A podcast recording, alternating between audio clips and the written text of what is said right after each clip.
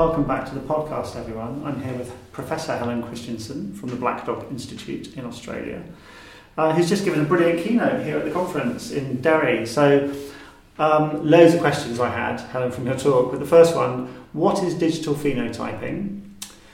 And how do you think it can help young people um, at risk of suicide?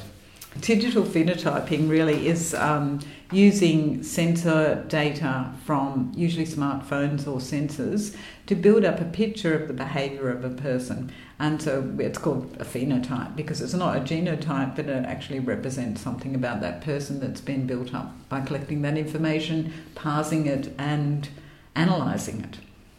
So, what are you doing? You, you presented this kind of platform that you're building currently First, so first of all, you said we went to industry and we tried to see if we could get them to, and that was a really telling thing for me. Mm. I can imagine you in these meetings with Google or you know yeah. all these different. Now we're quite happy the way things are. Thank you very much. So you're building it yourselves. Ah, yes. So basically, um, there's a couple of reasons for trying to build it ourselves. First of all, as far as we know, um, there's not equity here in smartphone sensors, and so we wanted to build something for iOS as well as for Android. So there are companies who are doing the Android um, data collection, but we couldn't find people who would be able to do the iOS as well.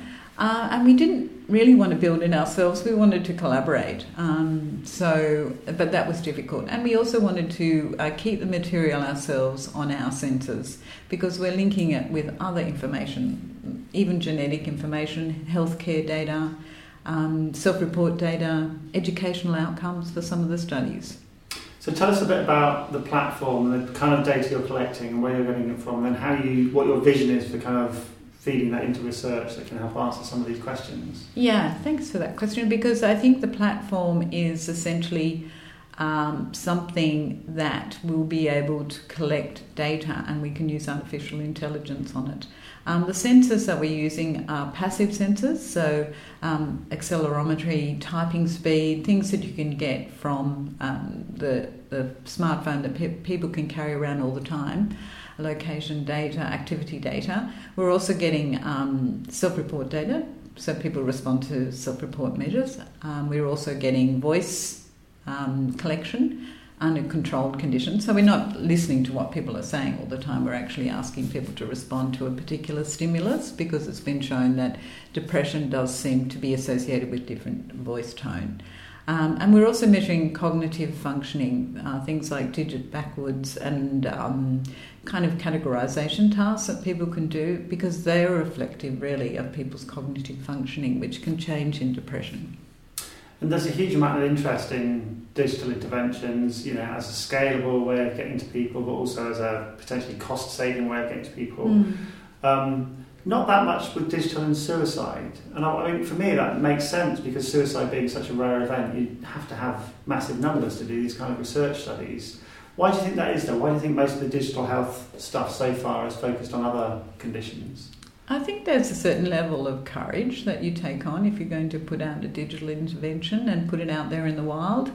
Um, there seems to be a lot of criticism or potential criticism that you might be making things worse or that you're not providing good duty of care to people.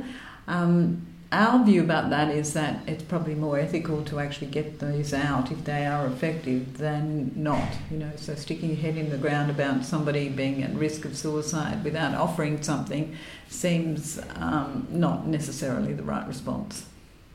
And in mental health, we have this history of, I it's not just mental health, it's right across healthcare, of doing things before we have the evidence to do them. Mm. So mindfulness, I think, is a great example.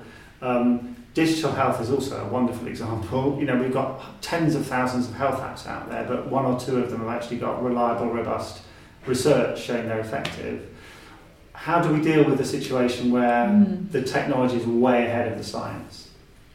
I think that's really one of the big questions that we have to look at. But there are changes now through industry and government requiring that, for example, there's um, TGA processes um, that um, require quality and um, evidence of effectiveness. So I think some of the apps are now moving into the medical devices field, and there's much more stringent um, kind of quality control around it. How it's all going to pan out, I'm not quite sure, but I think part of the problem at the moment is there are no incentives for industry to get really behind this because obviously yeah, there's a commercial um, component to them, and at the moment, if you can't, if nothing's registered or found to, you know, to be of some worth or other, then it takes a lot for people to actually invest money in them.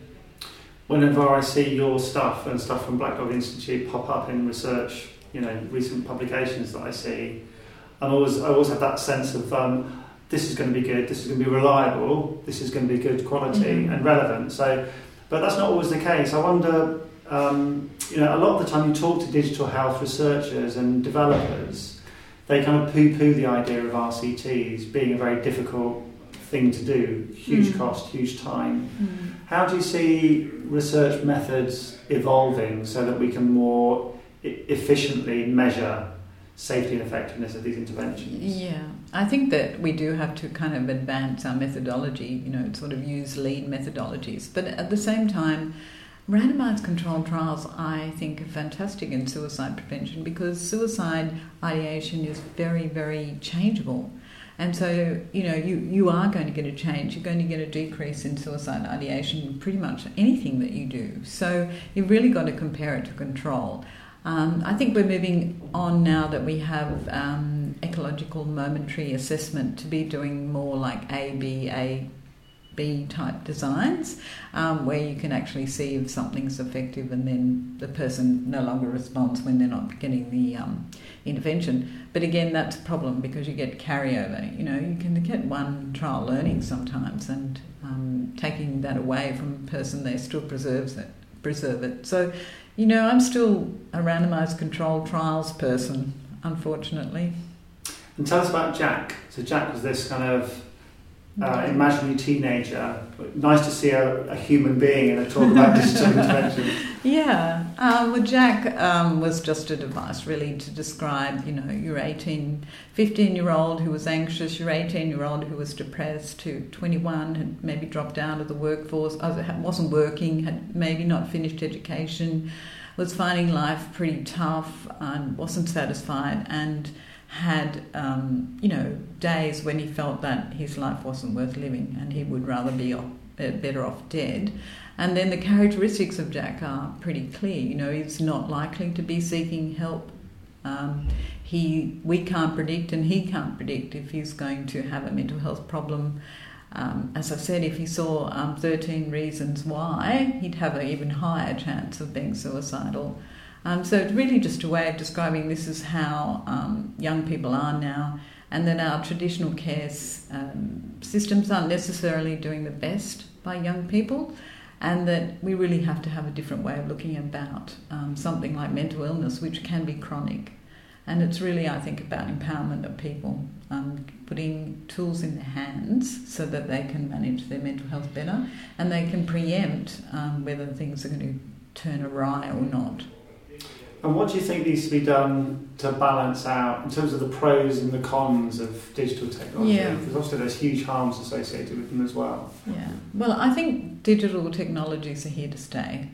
And I think overuse of screen time and, you know, using these devices, um, you know, for cyberbullying uh, and for media um, kind of dissemination of stories that are likely to be harmful and so on is something that we do have. And I think part of that control around that has to be to do with companies that are allowing this sort of information to be put out and also uh, teaching young people to educate themselves pretty much about how to be safe with technology as well.